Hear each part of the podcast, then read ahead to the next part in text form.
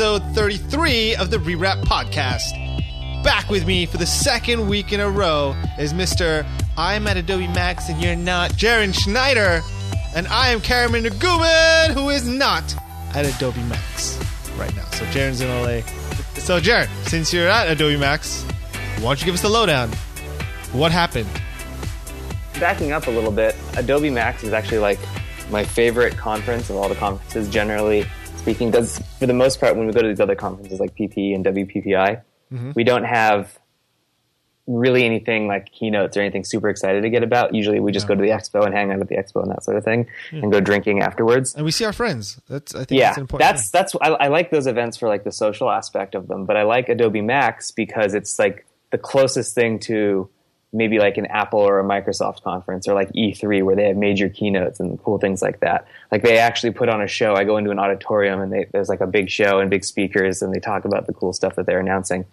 Um, so I really like Adobe Max for that. This year is sort of a letdown a little bit on that note. Um, in the previous years, they've given press like access to some information that they're planning on announcing, and it was, it's announced that morning, and then they talk about it on stage, and then they also talk about other stuff that wasn't in the announcement and that you would only get if you were there or watching the live stream.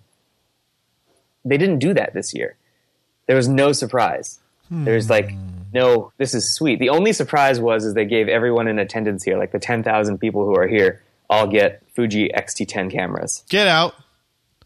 Yeah, last year they gave away the Surface, Microsoft Surface. Oh, is that how you got a Surface? Uh, yes. Okay. Um, We don't have to say that like promotional consideration provided by. I like how you say that though. You're like getting primed for it when we finally do have promotional consideration to be I'm provided by it. someone. Seriously, Um, um, be promotionally considered for anything.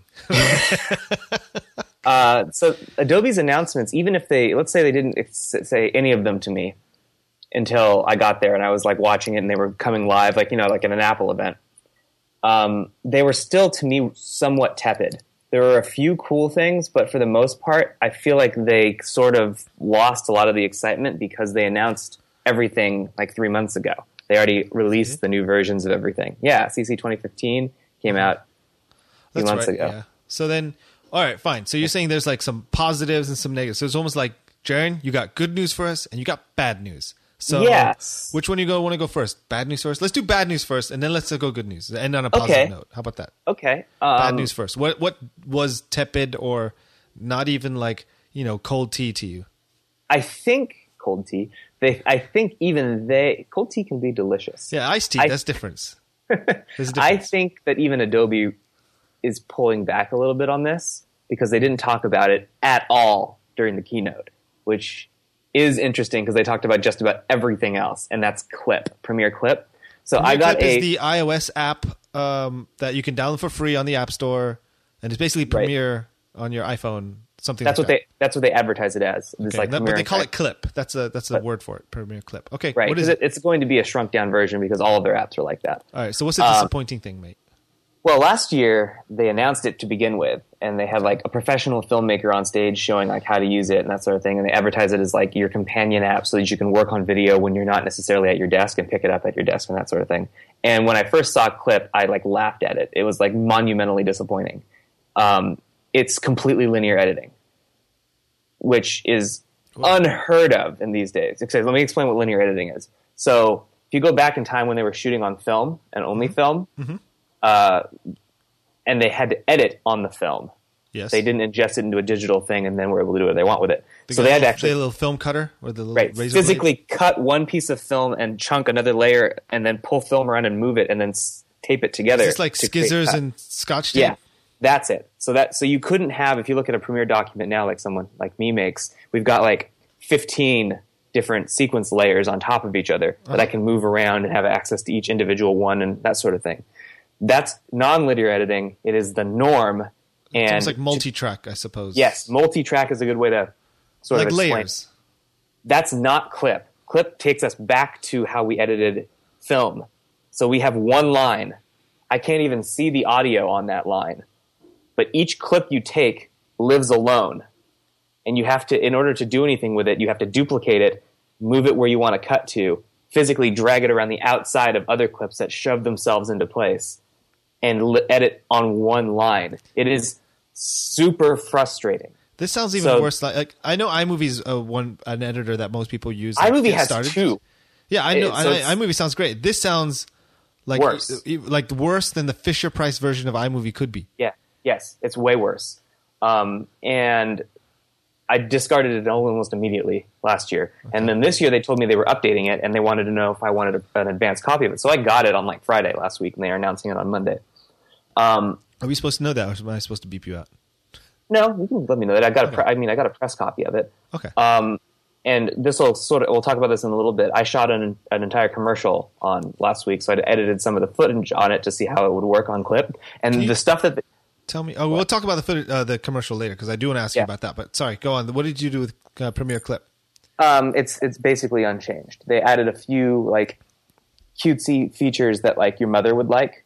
Like you can have it auto edit, so you just like dump a bunch of footage in and hit auto edit, and it like randomly selects a song from a library of music that they have licensed, and like auto clip cuts your music to it, or auto cuts your uh, video to it, which is useless for anyone who takes it seriously. And It they sounds also like ha- a toy, but which is It weird is a because toy. because it, I don't believe I don't think of Adobe in in general like as a brand as a big company as manufacturer making toys. Like Yeah, and the know. problem is, I think if they advertise this properly as like a a really simple editing app for someone who doesn't know how to edit video, who wants to edit iPhone videos, maybe that this would be I would be less harsh on it. But it was not advertised to me that way. It was advertised as a pocket companion to Premiere Pro for editors to actually use and be, you know, efficient on the road. I can and the- feel your anger. it's I'm seething. And the other thing that's stupid about it is on iPhone, you can't rotate your screen landscape to get a bigger view of your video while you're editing it. please- oh, it that- that- only works in profile and it has no auto adjust. On iPad, it looks totally different. It's bigger. It's just a bigger version of the crap. So you still are on a linear timeline. You can only do so much and it's just it's super frustrating. Um, I reviewed it on on the website. I gave it a two, which is a generous two. Yeah, I was And the only say, reason how I did it even it- get to? Well, there's one thing they added that was cool, and it's when you drop music in, mm-hmm. any music, the software analyzes the music for beats and will put large circles on the the music timeline that you can see, separate from the sound timeline from the actual video clips, which you can't see, and mm-hmm. like highlights areas where you might want to cut stuff to match beats. That's actually cool. Does that have a name? No, it's just part of it. It's like a- And a is this different from what you had told me? Because I don't want to jump ahead, but the Yes. edition remix. Yeah, it is different than that. Okay, so Um, I'll hold off on that. probably uses similar technology, but Okay. way scaled back. So that was the only cool thing they added. I think that is a really cool addition. Um, I think it would be cool if that was in Premiere. I was and going to what's say that's interesting, not including the desktop at all. Well, that doesn't sound. no, like the thing is, if you if you open a document that you used that you started in Premiere Clip Mm-hmm. in Premiere Pro, all those markers, if you've activated that on the iPhone, appear in Premiere Pro. They're marked on the sound timeline, okay. but that's not something I can do from the desktop. Right. So I mean, you can kind of see like how disjointed this feels. It- I it- don't know I'm who having- this app yeah, is for. and I'm having a hard time even just trying to follow. Of just like, would this? None of this makes sense, or none of this. Yeah. Like, I, I'm probably as, as much as lost as our listeners are right now. So- Anyway, I, I, I went and I, I wrote the review and I talked to my the people at Adobe that I know here personally and explained to them how frustrating this app is. Um, and what I don't get is how it's getting good reviews on like PC Mag and uh, CNET. And it must be because the people who are reviewing it aren't actual video editors. Uh, so yeah. they're like this. They're they're looking at it from the perspective of this is a cutesy app to edit iPhone video, not what I feel like it should be for. Especially when we're getting things like Adobe Fix, which is the new retouching app, the uh, Adobe Mix, which like you can with your fat finger cut people out of backgrounds super easily. Um, the Adobe Color, which is now part of Adobe Capture, a brand new app that puts a bunch of things together, which lets you like take a picture of a scene, map the colors, and then use those as looks in LUT table lookup tables in Premiere. Like that stuff is all super useful. That sounds yeah, if you haven't if, if you haven't used Color yet, which is now part of Adobe Capture, I recommend that because you take a picture of any scene that you like. Let's say you're at a pretty sunset, you take a picture in the app, and it maps all the colors and loads them into your libraries. And then when you're editing video, you can pull that color look directly on top of your video and make it look like the colors that you experienced in real life. So let me understand this. Let's say a theoretical scenario here, uh, quite likely, probably. Let's say you, you have your Sony A7 whatever camera that's shooting S log, right? S- Sony log, Yeah. Vlog. And you- or uh, no S log, and then GH4 shoots Yeah. vlog, vlog. Yeah, no, I was agreeing with you. Oh yeah, and then yeah, so you have a camera that shoots log essentially, and you're shooting that sunset, and then you take your phone, uh, load up Adobe Capture, take a photo of that sunset, and then you use that lookup table that you make on that log footage you just shot, and it would come out better. Is that the idea? Yeah, um, you could do that, although I don't know. I mean, I guess you could and then see if you could get it to look just right. I think what Yeah. they're foreseeing it for is you happen to be out not shooting, like shooting professionally, and you Mm-hmm. see something that you want to use those colors later. You're like, that is a really cool blue, or that is a ridiculous sunset. I'm not shooting today, but I feel like I could use that look someday. Hmm. And you take a picture of the look and you store the look and you pull it later for use. Okay, that sounds cool. And you don't it, you don't even have to shoot in log for it to work either. Like it it works on top of just about any video clip I've seen. what I like about this, what I don't think most people think about, or how I'm making the connections in my head, is that when you take a picture in the real world, um, say as you're saying in a sunset, um, and you apply and that you make a lookup table from that, that will look uh, that'll give your footage a much more natural look than just pulling out the colors out of your backside. Yeah, it will. I mean, because you're already more than halfway there. Yeah. Your adjustments can be almost think- complete. I think it's a small But anyway- detail that just needs to be said. But go on. My whole point was those apps are awesome and exist, and then when the only app that they give specifically for video editors is a piece of garbage, it's Clip, and it makes me really mad because they make pro apps for every other platform, and the one quote unquote pro app they've got is a pile of dog crap. Like it's awful. I hate it, and I can't express to them how much I hate it. Um, except you know in those words I just used, which I did tell them. yes. Um, so that was a disappointing thing. Um, the fact that there wasn't really any new, there are a couple minor things that they talked about that are new. I'll mention one in a bit. You mentioned Adobe uh, Audition Remix, which I'll get into in just a second. That's cool. But when I was watching the video guy do his demo of what's in the video, he was basically just showing slight refinements to stuff they were demoing last year. Like he pulled up the Lumetri, the Lumetri color panel as one of his examples of stuff that's awesome about Premiere, even though the Lumetri color panel's been out for like four months and it's the coolest thing ever, but it's not new. So it, it just felt very empty and devoid of brand new cool content. May I use the word they- rehashy? It was very rehashy. Um, but okay, so now I'll talk about it. Yeah. Audition Remix. This is ridiculous. This is really cool. Unfortunately, it's a very segmented market that I think will appreciate this. Um, what they've done is allowed you to upload.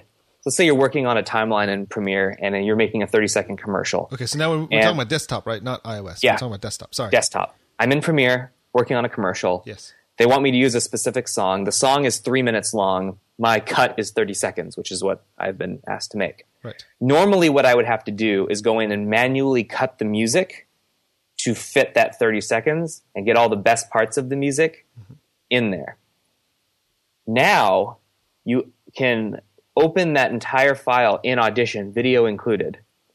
It senses the music. You tell it how long you want the music to be, where you want it to start and finish, like if you want it to use the beginning of the song and the end of the song. And it will automatically cut that perfectly to 30 seconds without problem. It, I watched it happen on stage. Yes, they probably did it in the most ad- advantageous environment, but it worked really, really well. So it would basically cut out an hour and a half of labor and make that 45 seconds. Wow.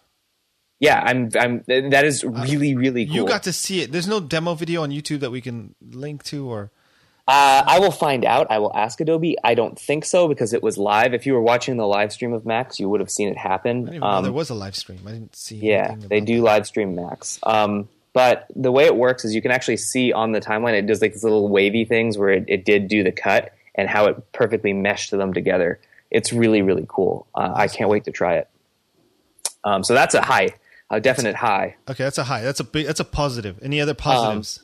The fact they gave away ten thousand Fuji X-T1 cameras to that's the a people there. legit camera just to give out for or free. XT10, sorry, not Sorry, the XT10, XT1. XT10, yes, not it's still a legit camera. It's like a dumbed down version of the XT1. It's like Yeah, that's slightly still- less cool. Like that Yeah. camera's still a very good camera. Um, they announced that every single major desktop app is now touch supported on Microsoft devices. And they have a partnership with Apple as well that makes the iPad Pro so that all the stuff that's on iPad Pro, which I think are most of the desktop apps, are also touch supported. Interesting. I don't think we've had touch supported apps before. I don't even. Okay, yeah. They, we've had them on um, Windows. We had like Illustrator, Photoshop, and InDesign were touch supported. Mm-hmm. Um, but, But these are desktop apps that are Yes. on the sur- running on the Surface that are support that. But the iPad Pro is only runs iOS software though. So I, th- I need to, to verify this. I unfortunately missed an event last night where I would have learned more about this.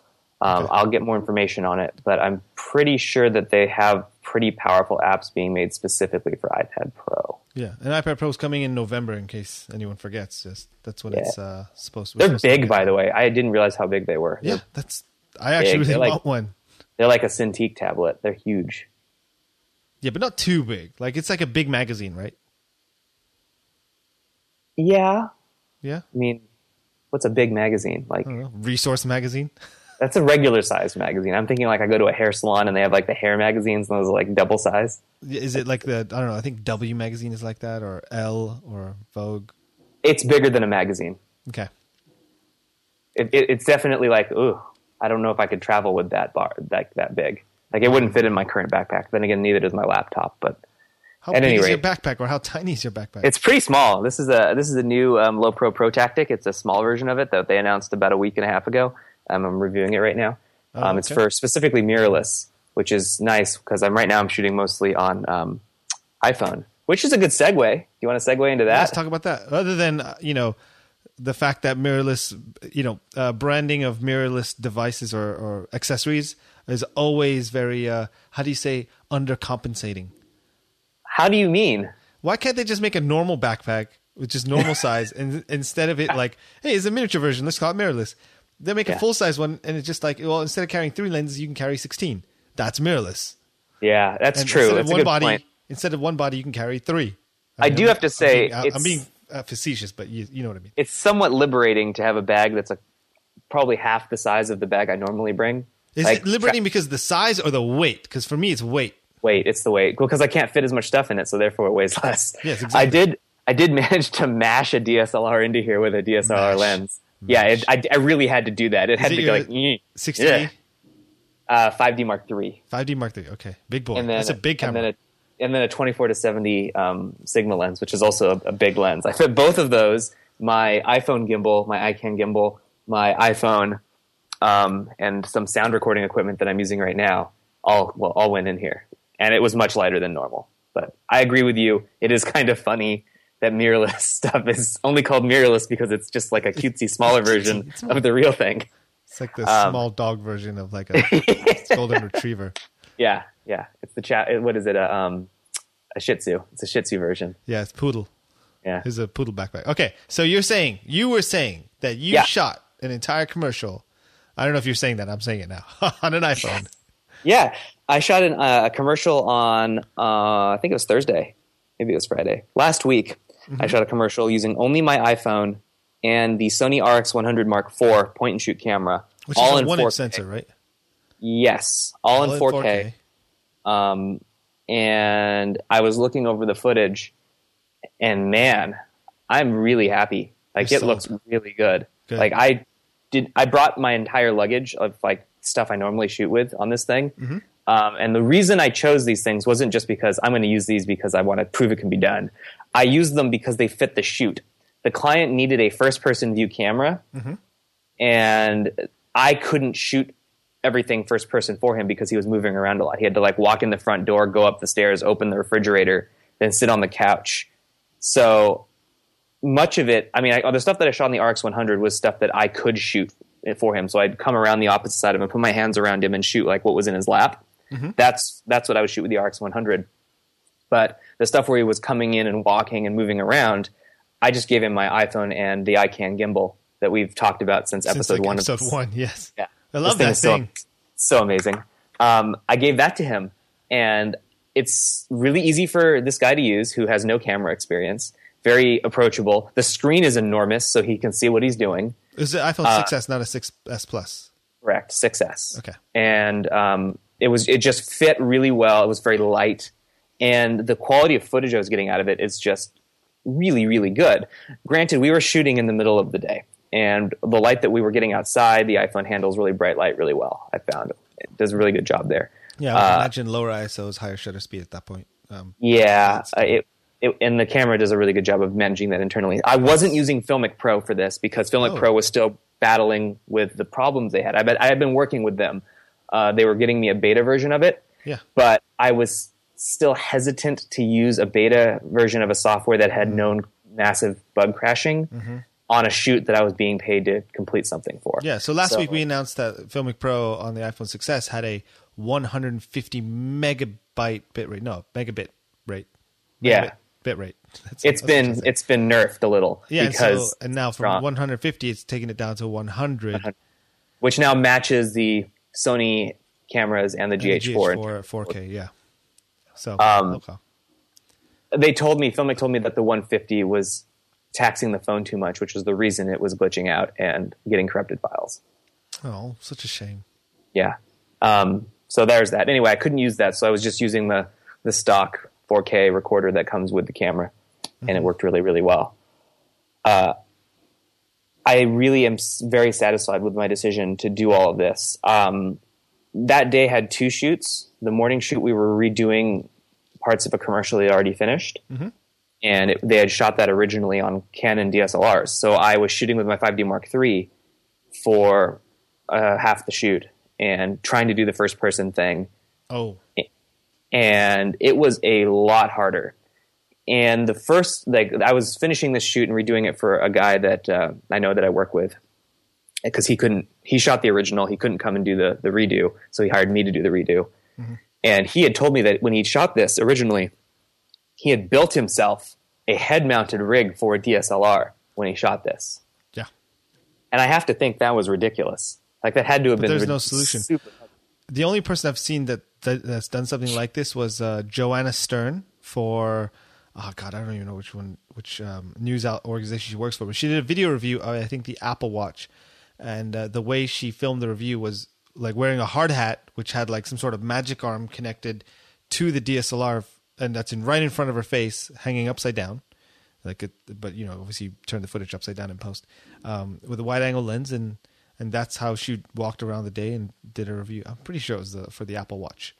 I'm- that's I'm gonna look it uh, that's silly But this sounds like what you describe is exactly what. Um, yeah, that's did. probably what he used, and um, it was just really cumbersome. So when it came time to that we were going to move on and shoot a brand new commercial that I could shoot in any format, um, I synced up how the the look on the RX 100 was compared to how it looks on an iPhone.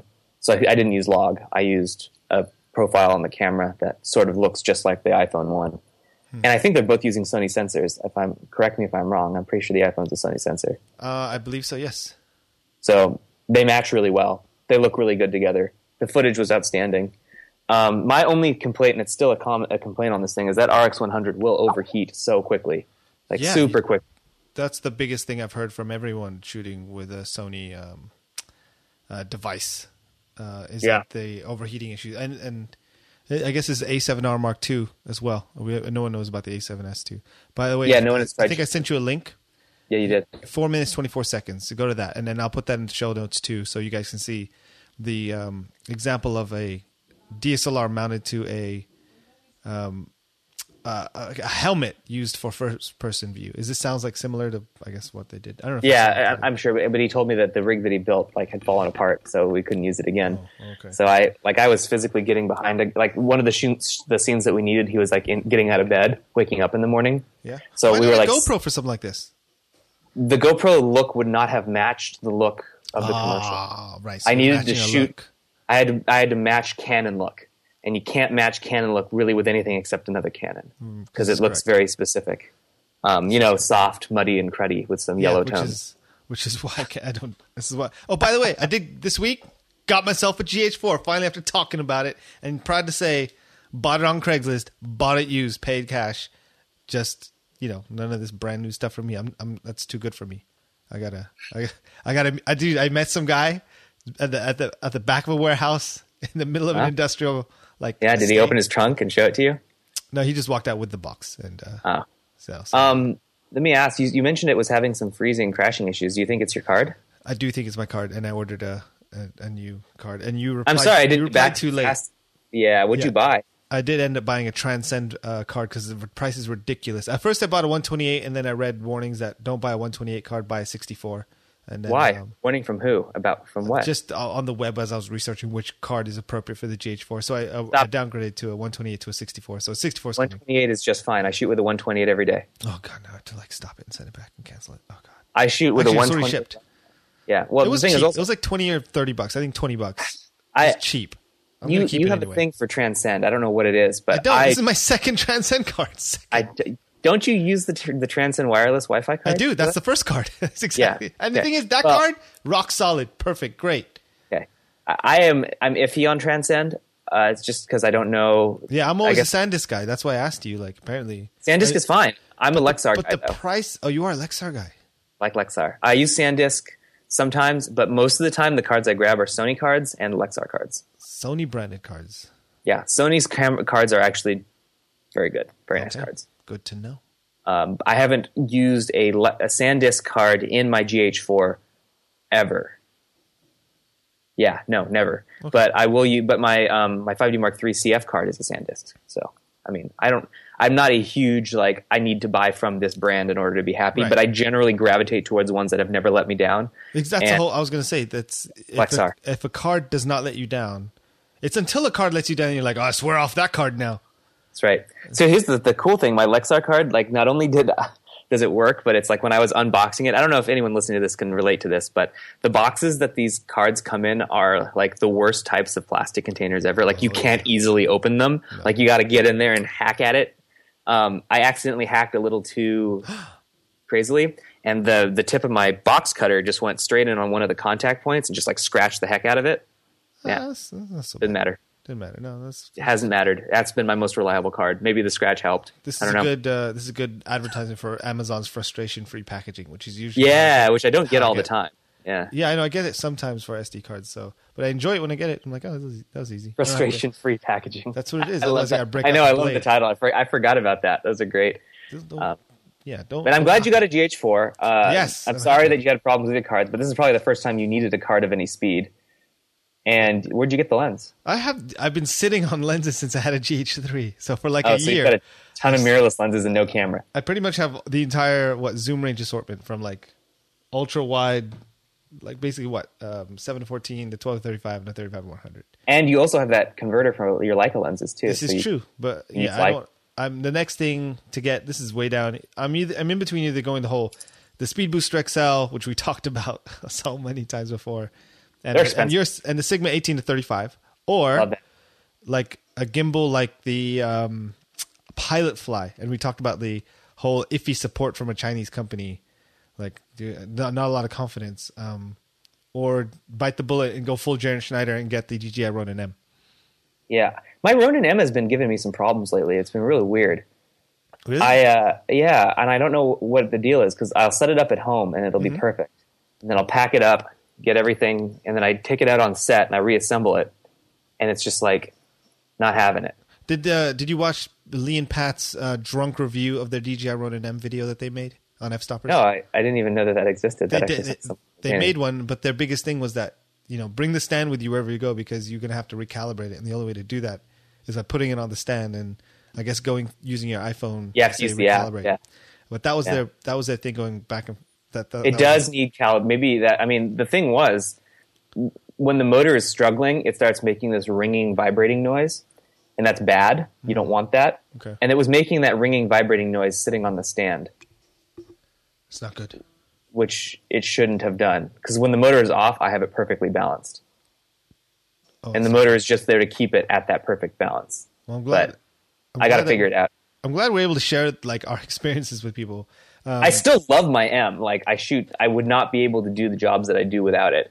I just need to spend probably a couple hours this weekend um, fixing it before I start. I do my next shoot. Uh, Okay. So that it doesn't happen again. But I mean, I look at the that and I look at the footage off of this Ikan gimbal with the iPhone. And I'm like, this is just about as good. especially when I get like a moment lens on here and go super wide. Like Mm-hmm. it's really awesome. I was in the car last night driving around, and I was my my buddy was driving, Mike Kelly, and I was playing with this thing. I know Mike Kelly, special and guest. he, he wanted to know how, how steady it really was. So I'm like, let me Uh-huh. whip it out. And we had it in the car, and he was like taking hard turns around like city streets. And we look, I look back at the footage, and it it looks just buttery smooth. Like even with the jolting up and down, Mm-hmm. the, uh, the the gimbal was able to compensate for really well. So I'm I'm very excited about this thing. I'm very happy with it. I remember shoot- back in the day, what was it, 32 episodes ago, when Jaron was all like, I don't know about that. I don't thing's about using- stupid. That thing is stupid. Why would you want it with your iPhone? Why would you want to shoot with an iPhone? Why would you want to shoot Yeah. with an iPhone? Well, hey, That was I- the iPhone 6S is coming out shooting 4K. Um, is, is anything going to change anything? No, not really. No. Just, that's my impersonation of Jaron like three, four That's what it episodes sound ago. like, huh? Yeah. Like maybe Yeah, four or five it- episodes ago. the thing is, I I don't have no problem admitting when I was wrong, and I'll, Of course. and I'll happily embrace the technology. Um, I think bring the, it up. the biggest thing that I have a problem with though What is is like going look at the shoot that I did Yeah. and where I gave the camera to the actor Uh-huh. and the camera was an iPhone. How does that? And I'm not doing anything anymore. I'm standing back. I just like I'm not even the creative director. I'm just the, the camera guy. How is that worth paying me anything? Ooh, if that's a good I'm point. not holding the camera and it's an iPhone that anyone owns. So like that's the hmm, thing. So it's going to be interesting to see if there is if I could actually use this on pro shoots and not be judged for it, even though it probably will be as good or better than the rig that is more challenging to set up and use. This is true, but you also are rigging the camera. It's not just uh, I'm just gonna whip this out of my pocket and just uh, shoot with it like this. Yeah. You you actually like put what?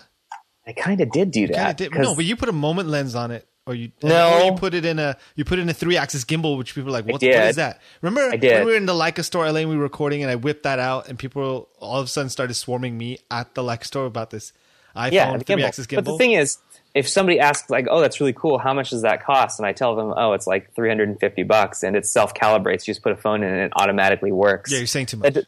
You're saying too much. I guess I'm, I'm revealing too much of the secret sauce there because like there would be no reason.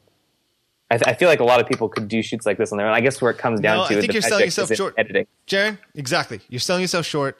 What they what people don't have is like, yeah, you can buy this stuff. Like, well, I can go tomorrow and buy a red. I really can't. But let's say I did. I bought a red, and I'm like, all right, let's just. I'm gonna whip it out and just shoot stuff with it. No, I can't. No, I can't. I gotta rig that up. I gotta have. I gotta have my production. I gotta do uh, a script. I, I have to do all this extra stuff. I have to have like the thought process and the vision to accomplish what I, what I need to do with these tools. These are just tools at the end of the day. Yeah, I, How I much does the hammer cost, Jaron? The thing is, if the hammer cents. is too familiar, if the hammer looks like the hammer that you have, and you're paying me to use that hammer, eventually you will be asking yourself, why am I paying someone else to use this hammer when I have the same hammer and that activity over there hammering that nail looks and then it easy? comes out looking like crap at the end of it. Then you're like, oh, yeah, they, they probably will have a problem. professional to actually do this now. Who actually So- knows what they're doing. Clearly, knows, I didn't- knows what they're doing. I'm putting, I'm doing my uh, hand quotes. Knows what they're doing. Clearly, I didn't have a, a gigantic fear of this being a real problem since I totally did the shoot anyway, and my client was very happy. Um, but it's just a thought. So, It's the thought that counts, though, Jaron. so there we go. That's, uh, that's those were my two things to catch up on. Awesome. So you know what? Today I'm a bit jealous because you got to meet. Uh, first of all, I'm a fangirl when it comes to anyone, any internet following on YouTube. I mean, most, well, some of them, but one of them is Freddie Wong, who you got to meet today and have a nice little interview with. And uh, I wanted to actually uh, talk about the um, the story that you wrote. And Freddie, t- Freddie told us, or Freddie shared with you, his five ways to maximize your probability to succeed. By the way, Jaron, I love the slightly linkbaity title of a five of a list. You know, we got the five ways. Yeah, well, I was talking to him about it, and we had like three, and he's like, and we both looked just like, five's the internet number, man. We got to get you to five. He knows we- the internet. I love this. I love that. So we got the five numbers out of him. So the last couple actually, like he didn't think he was going to have one, but then he just started going, and they were like legit answers. So the thing is, when I go into interviews like this, I've written. This is not even an exaggeration. Thousands of articles over the last four years, and hundreds of interviews.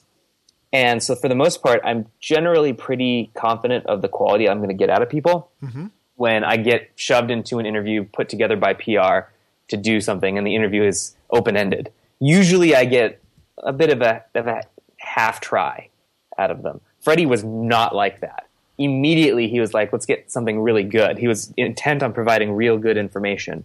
So these are these actually are the like least cliche responses I could ever expect out of somebody. I, I feel like Freddie is is uh, one of us. Like you know, we live on the internet, we make our living on the internet, and well, part of it, I guess. But he's of our generation, and and he gets it. He understands what we need to do because he does that stuff too.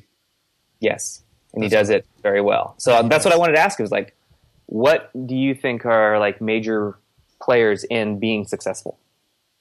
So that's what I asked, and that's what he gave me. So let's go with uh, number one: separate where you work from where you live. Jaron, want to break it down? Yeah, and he said that that separation could be as much as a bed sheet, but there needs really? to be like it, there needs. He said that that was tenuous, but he would really much prefer like completely separate space. And the farther away you are from where you live, the better. So for him, like have he used to live and work in this loft, and he would wake up and start shooting, and then go to bed in the same exact space. Mm-hmm. And it was inc- incredibly draining to him because he never had a place where he could like his mind knew it could shut off. And I can sort of agree with this. Um, I work and live in the same area, but I separated a small chunk of my apartment off. Um, that's just my workspace, and I only sit over there if I'm working, which is why I'm not online in the evenings most of the time at all. Like I'm not on Facebook or anything like that because that's all in my workspace, and I left it at, quote unquote at work, so I can't access it until the next morning. Right. Um, but he says that as soon as he got a real space, like an office, or he had like an on uh, someplace a different location to work, that he was happier and more productive than when he was working and living in the same space. Hmm, that's good to know. And then the second one is learn the basics of everything you can.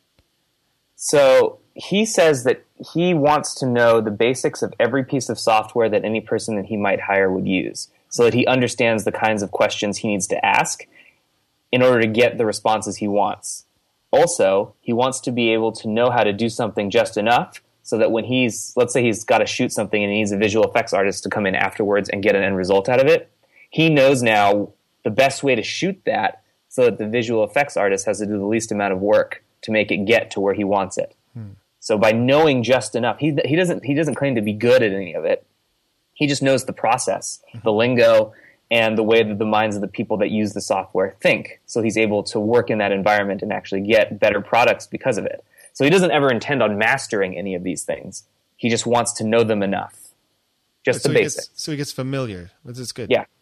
Familiarity. Number three, you might have to risk alienating a for sure. No, audience. wait, that's number four. That's for that's number four. Is that? Did I skip one? We did. Oh, I'm sorry. Uh, yeah, to manage people within their own boundaries. Yes, managing people within their own boundaries. Talk about that. I was gonna. I was just gonna say number three after number four. Then that's cool. that's cool. Um, so he was talking about a situation where they he had a guy that they hired to make a video for the website every day. But this guy was not a morning person, so he wouldn't show up. He wouldn't roll into the office until like 10 or 11. But he would stay super late, so he wouldn't leave until like 8 or 9 at night.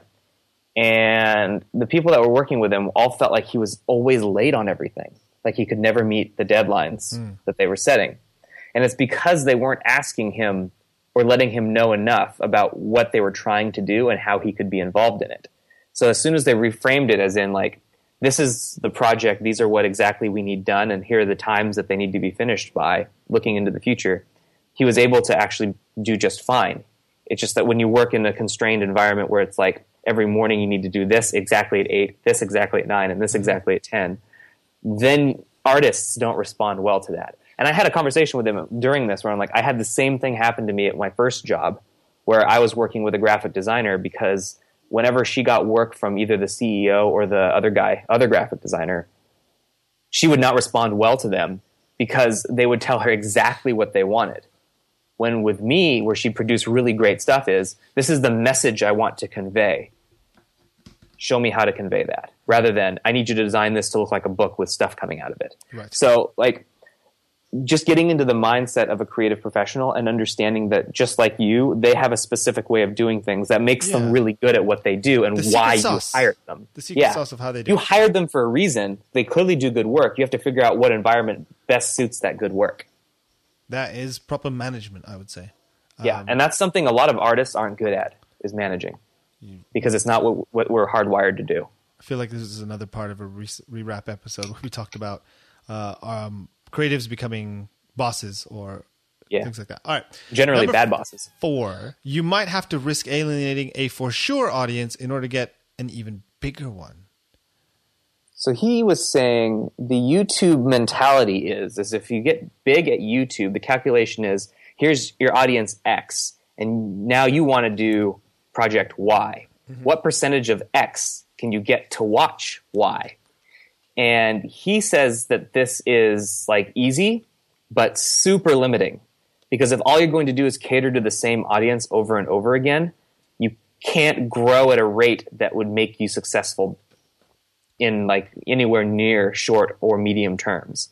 So what he did is when he made um, his show, which is Video Game High School, after his YouTube channel success, Yeah. he knew they were going to alienate and not appeal to a large chunk of the people on YouTube who watched what they made before. Right. This was a conscious decision to understand that and still make it. Because by the time they got to like season three and they were getting all these episodes funded by a Kickstarter, a, a gigantic majority of the people who were funding him on Kickstarter had never heard of him before this the show. They not they were not YouTube fans of his whatever he was doing. So they knew that they could get a bigger audience if they took the risk of not necessarily appealing to the one they already had. Uh, I can understand that. That's good. That's good. That's good advice. It's a, it's a big risk. Yeah, it it's is. a huge risk. It's it's Um, basically no safety net. It's like uh, let's Exactly. just make something. Let's start again from scratch and make something new and try not to leverage or at least hope that um, previous audience and try and I think then you'd what you'd mute the new product or you not mute it but you'd subdue the product or so- trying to get it to fit the old the old uh, criteria of what people like before. Trying to fit the old audience. Yep. So yeah, breaking free. That's good. Number five. Limit the distractions that take you away from being creative. This is good. This is very important. Yeah, um, he says that in the he only answers emails twice a day, first thing in the morning and right before he goes home. And if and he makes no exceptions here. He also, as a rule, will never go to meetings. If a meeting is required for something, they already say no. And the reason that he does this is because the email thing and the meeting thing is he wants to focus on doing what he was originally doing that made him successful. The problem with a lot of people who start, you know, starting to quote unquote make it after being an artist is that they're stuck doing more and more of the stuff that didn't have any contributions to making them successful to begin with. Writing emails, making phone calls, going to meetings, meetings about meetings. Hmm. Eventually, you get sucked into the world that you hated to begin with. Yes. He says to do as much as possible to be creative as much of the time as possible and avoid all the distractions that tear you away from that. And he says when he doesn't go to meetings, and if he does on the off chance make a meeting and actually go to it, everyone involved knows that it means something because he usually never does them. Right. So, it's- everyone is even more in tune. Like, yeah, oh, and they don't. Freddie called a time. meeting. It's serious. Let's do it. It's serious. Yeah, like it's serious because he never calls a meeting. He hasn't called a meeting since 2010. This is a big deal. That sort of thing. That's oh, it's very good. Very So- uh, great advice. I love that. I, I Yeah. love the article. Uh, I hope it actually gets a decent amount of, of shares, or at least people can hear. Well, people heard on this podcast, which is good.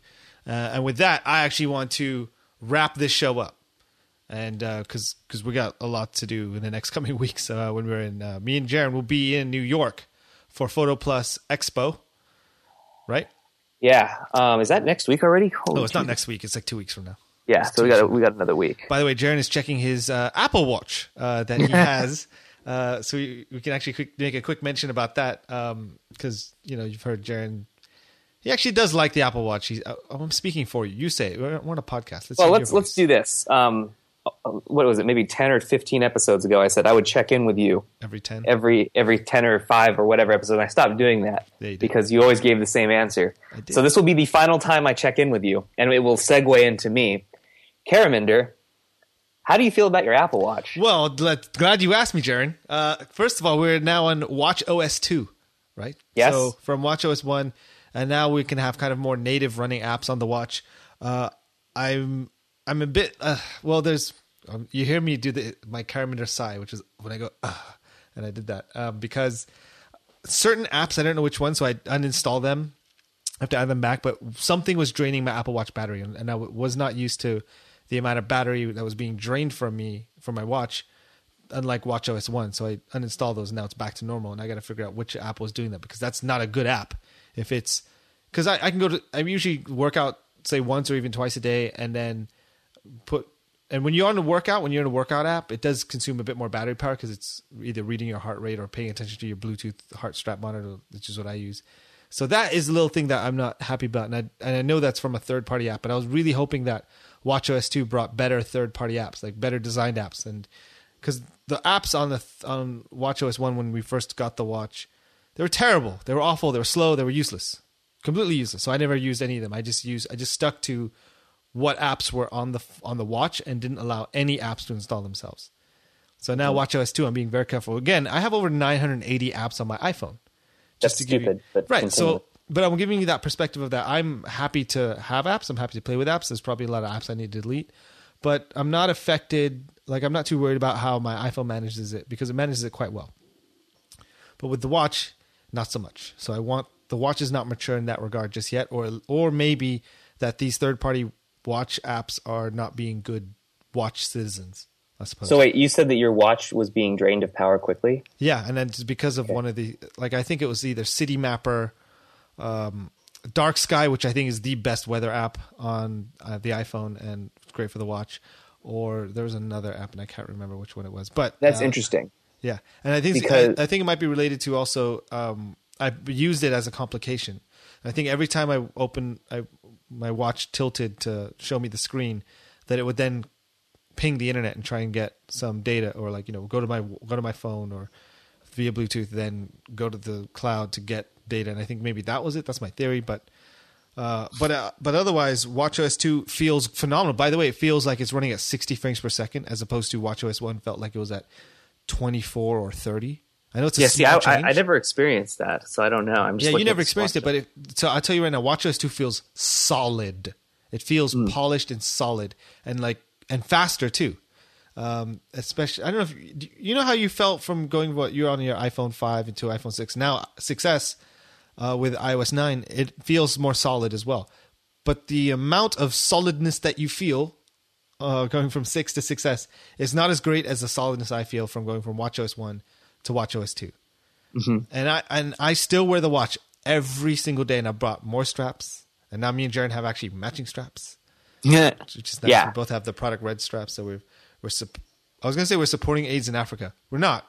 We are supporting like defeating AIDS in Africa. Are we? Yeah. Is that what this is for? Yeah, like I don't know, like a, a portion of the sale went to Oh, it. man. Only the Project Red that. strap. Yeah. Um, what else? Well, so you're it's- saying you still like it, right? I You- love you it, still especially when okay. I get like I don't miss alerts. I get them, which is So that's the thing. Um, so I have one now, and this was because I'm testing it. And you mentioned that your battery died so much. I have not had my battery go down below seventy percent. the entire day. Yeah. Well, well ever since I Shooting for an entire as, day. er- ever since I removed those apps that were that I felt were questionable, it's back to normal, which is Yeah, what I, I like. feel- Go the whole day like and then charge. I it. can. Yeah, I don't think I haven't charged this since this morning. I use it a lot. Like I play with it. I get a lot of. I, I, get all my alerts on it. I'm Your looking strap at it. is I'm too never, loose, by the way. my strap is. Yeah. Look at that. It's That because when I go outside, um, it's my my wrist is going to expand and it'll get too tight. interesting. So I like I, adjust the strap throughout the day. Like Oh, okay. like I'm- I'm I on- would like it here. I'm always on the Like- third closest. Um. Anyway, uh, so this for me is really good for people who like to stay connected to their their phone, who like to be responsive and quick. The opposite of Freddie Wong. And if that's you, Mm-hmm. No, you can't say the opposite of Freddie. One because Freddie Wong specifically was talking about email, No, not which about I get on this. not about like if you actually needed me, you call me. Right. The, the thing is, I get interrupted by my watch now. I can't like ignore my phone. I can ignore my phone. Hmm. I can't ignore the watch. Maybe do you have like because I turned off my email alerts and only VIP email alerts come to me. The So, thing like, is, you're added. I like VIP list. responding. I like seeing things quickly. I like being that way. That's me. As a journalist, that's kind of how I have to operate. This is right, right, right. Um, when I'm shooting and when I'm working, it does bother me. Um, so I wish there was a quick way. I, I, I guess I could put my Well, hand over my phone, exactly my watch you? for three seconds, and it mutes it. It think does do that if you're getting a phone call. It, it does do that. That is. I could also turn it. I could turn it off. I could go in and tell it to just Wait, go your into. watch is not on silent because that's like. it is on silence. It's on silence right now. I just could. T- I could tell it to go to like sleep mode and not do anything while I'm working. airplane mode. Um, yeah, no, like the rest mode, so it doesn't even Oh, do anything yes, at all. yes. So it's still connected but quiet. Um, so I really like it. it's actually not that- connected in that mode, Jaron. Oh, good. That's perfect. Yeah. Um, Its I like- function at that point is just to tell you the time, and that's it. Nothing else. it's good at doing that. I do get the time. It's I a very good also watch, yeah. last note. I like that it tells me when sunset is on the face. Yep, I got that as one of the complications too. So today I is can six forty two over that. here. six twenty nine here, Whoa. Hmm. Yeah, you're further So. east than I am. and I'm super south. Yes, you are. that That's right. anything. You are super south. At any rate, We're at different like places the on watch. the earth. This is the last time I'm going to talk about how Cameron feels about the watch because I can now Now I'll, appreciate how I'll he check in it. ten weeks to see how Jaron's doing. Actually, I'll probably make it like two or three weeks. I'll check in on. Yeah, we'll see. Because I'm. I, the thing is now, I have to make the decision: do I wear this watch or do I wear one of my other watches? And this is what I went through when I first got my watch. Welcome to my life, Jaron. Yeah, it's tough because I like my other watches, but they don't Yeah. do what this one does. Yeah. I like that I don't have to pull my phone out all the time now. I can actively, quickly determine whether or not I need to see uh, the text or whatever. Like I just got one. Do I need to look at that? No, Yeah, not right now. exactly. So anyway, now you can wrap it up, Karen. Okay, thank you, thank you, thank you, thank you. Guys, thanks for joining us. Comments, questions, you guys can reach us on Twitter uh, at Rewrap Podcast. You can reach Jaron on Twitter at Jaron Schneider. You can reach me at Karaminder. Um, please rate us on iTunes, subscribe, send us some Twitter love, and please tell your friends to give us a listen. We'd really appreciate it. We have moved, and I'm still in the process of moving everything over uh, to SoundCloud, trying to get our whole existing library over to SoundCloud. So if you have some weird podcast client issue things where it maybe download an, open, an, um, an older episode or re-download an episode twice, I am sorry. I am very sorry. I'm going to say that right now. I'm sorry. Uh, but once I get these like hiccups out of the way, it'll be smooth sailing because we've actually now opened up the uh, rewrap wallet and uh, put some money down to our SoundCloud uh, subscribership, and um, hopefully they take care of us, unlike Feedburner did. Uh, yes, I'm poo-pooing Feedburner, but uh, thank you, and uh, Jaron, goodbye. I'll see you next week. Yes, you will. All right, bye bye.